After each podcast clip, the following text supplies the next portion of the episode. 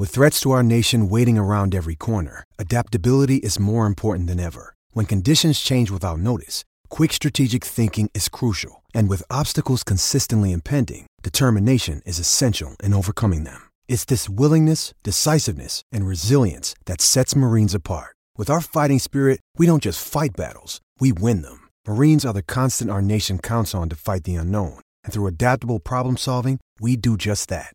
Learn more at marines.com. Another day is here, and you're ready for it. What to wear? Check. Breakfast, lunch, and dinner? Check. Planning for what's next and how to save for it? That's where Bank of America can help. For your financial to dos, Bank of America has experts ready to help get you closer to your goals. Get started at one of our local financial centers or 24-7 in our mobile banking app. Find a location near you at bankofamerica.com slash talk to us. What would you like the power to do? Mobile banking requires downloading the app and is only available for select devices. Message and data rates may apply. Bank of America and a member FDIC. This is the 415ers podcast brought to you by the Audacy Sports Podcast Network with 95.7 The Game. That's Marc Grandi. I'm Evan Giddings. Please download the Audacy app, rate us, subscribe to us while you're there. Also check us out on the 95.7 The Game YouTube channel. Like and subscribe to that. Uh, Marc, so, you know, as far as other storylines from from day one, to me, the non-quarterback storylines that that have kind of uh, caught my eye. I think the biggest one is probably Deebo Samuel, just because of the amount of pressure that he put on himself entering camp compared to the, of course, training camp that was last season under the umbrella of that contract extension that we just talked about. So, you know, I know he was having some fun, was talking about how, you know, Kyle Shanahan and um, he he enjoys kind of the the humor and the comedy. Uh, Kyle Shanahan was talking about Deebo Samuel sending him shirtless pics throughout the offseason, ones that we saw on social media. Uh, but to me, yeah, I mean, I, I am going to be paying attention to what Deebo Samuel does, but also says here publicly, uh, just because, I mean, I, I think probably the the quote or the interview that has gone the most viral surrounding Deebo Samuel this offseason uh, was the one on CBS radio, which he hung up. So we haven't had a chance, I think, to really see Deebo and that personality shine just because last season it was the money. This time it was trying to get himself in shape. Um, and he's also just not, you know, a super outward person. But Deebo to me was the person that, that, that caught my eye the most outside of the quarterbacks. Yeah, no, I'm with you. This is what Deebo Samuel said on Wednesday in relation to his offseason work uh, and, and just where he is physically. This offseason was pretty good for me. Um, I say this is probably like the best shape that I've been in since I since 2019 year. Um, you know, you got that long time of working out, long time of preparation, and like I took them 40 days away and really got to it and got to where I wanted to be. You feel faster? Yes, feel quick? Feel kind of faster, lighter on my feet, like easier to change direction. That's scary for opponents. Since 2019, not even since 2021, when he was an all pro and the most unique offensive weapon in all of football. Uh, if what he's saying is true and it translates onto the field, Deebo Samuel is going to have a fantastic year once again. Not saying he's going to reach 2021 levels in terms of production, yards and touches and touchdowns and all of that, just simply because this is more of a logjam on offense because there's so many mouths to feed now. Um, but Deebo Samuel saying he's in the best shape he's been in since 2019, Evan. That is no small thing. This is setting up to be a fantastic season for Deebo Samuel. Um, I think you could say the same thing about Brandon Aiyuk. In that same interview, Deebo Samuel said Aiyuk walks into the building every day with the mindset that no one here can guard me, and that extends outside of this building and into the rest of the league. Brandon Aiyuk's confidence is absolutely soaring. Um, I if you were to ask me who do I think is going to have the the more impressive season, I'm not sure how I would answer that because in my mind, both of these guys are set up to, to have absolutely fantastic seasons. Maybe not necessarily from a pure numbers standpoint, again, because this is a run first offense and they have Christian McCaffrey. Um, but I think these two guys are are going to be much better than they were last year, including Aiyuk, who had a record, a, a career season last year. Um, I'm I'm extremely confident in those two guys in this 49ers offense. And I'm I'm just eager to see what this offense looks like when you have a humming Deebo Samuel alongside Aiyuk, alongside McCaffrey, alongside Kittle.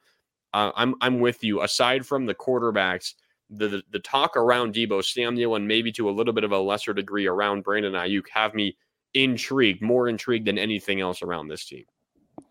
Yeah, I, I, guess I'm a little more wait and see than you are. I mean, don't get me wrong. I think it's fantastic that Deebo feels great, feels like he's in the best shape he's been in since his rookie season. Uh, but also, like he he should be. I mean, he is now one of the highest paid wide receivers in football, coming off a less than ideal season. So that should be motivating enough.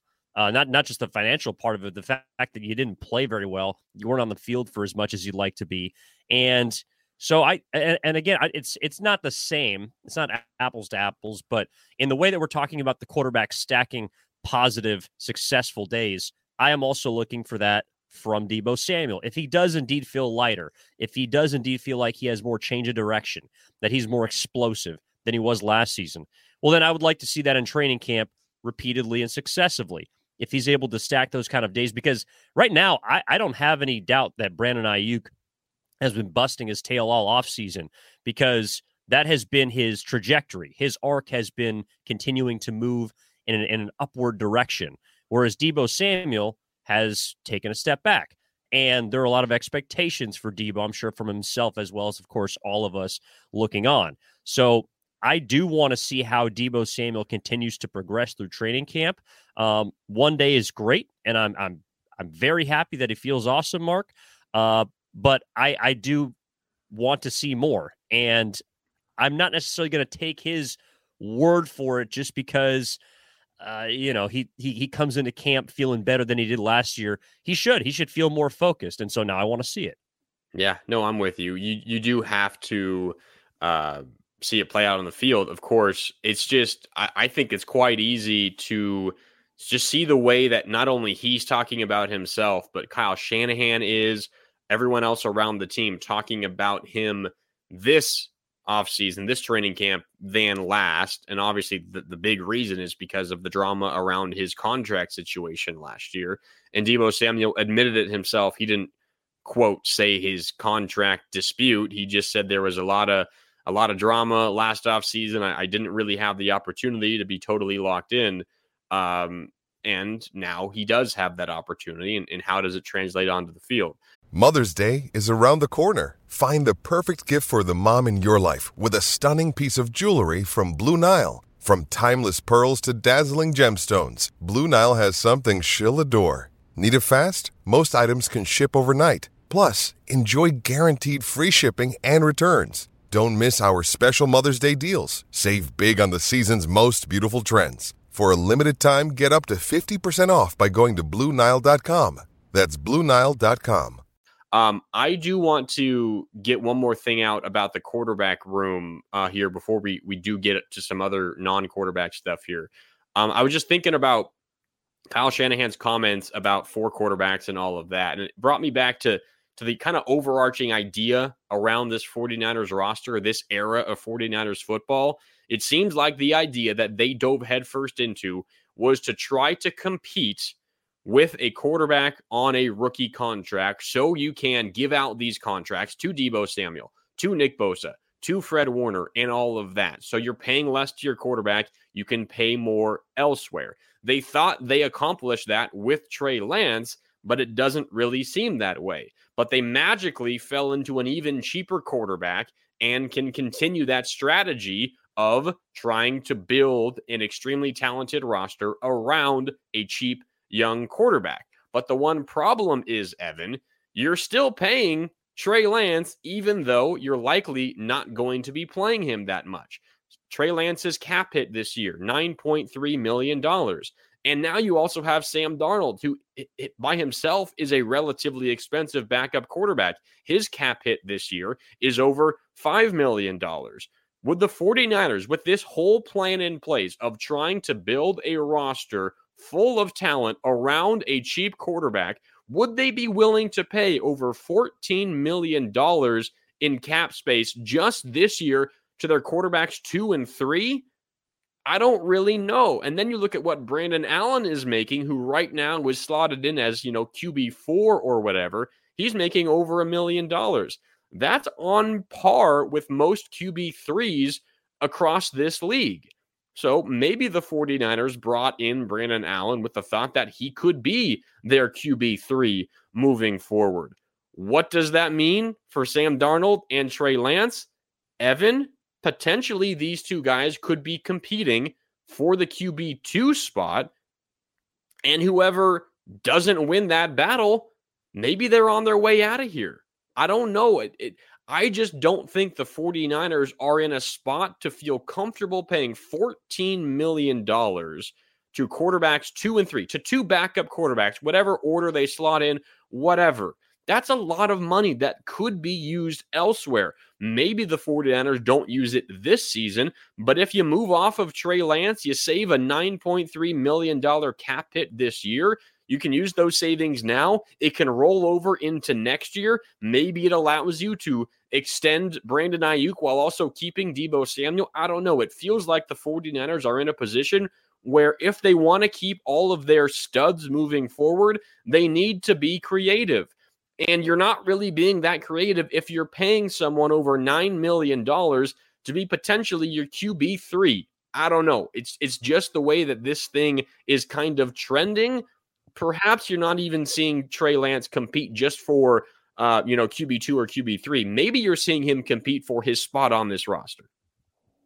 Yeah, I think that's an interesting point, and and that's why you know I, I think it was last episode, you know, brought up the fact that Trey Lance's cap hit next season is eleven million dollars. Like it doesn't get any cheaper beyond this season, and so you know if if you're essentially quarterback three at that point, that's an expensive ask.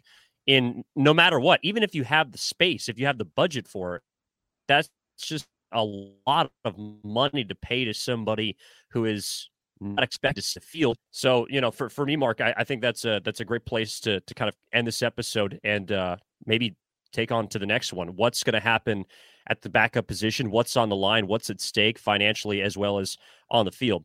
That'll do it for this episode of the 415ers podcast. Please download the Audacy app, rate us, subscribe to us there. That's Marc Grandi. I'm Evan Giddings. We'll talk to you next week. We appreciate you tuning in for this episode. Training camp continues. We'll keep all our eyes on it, and we'll talk to you next week. Take it easy.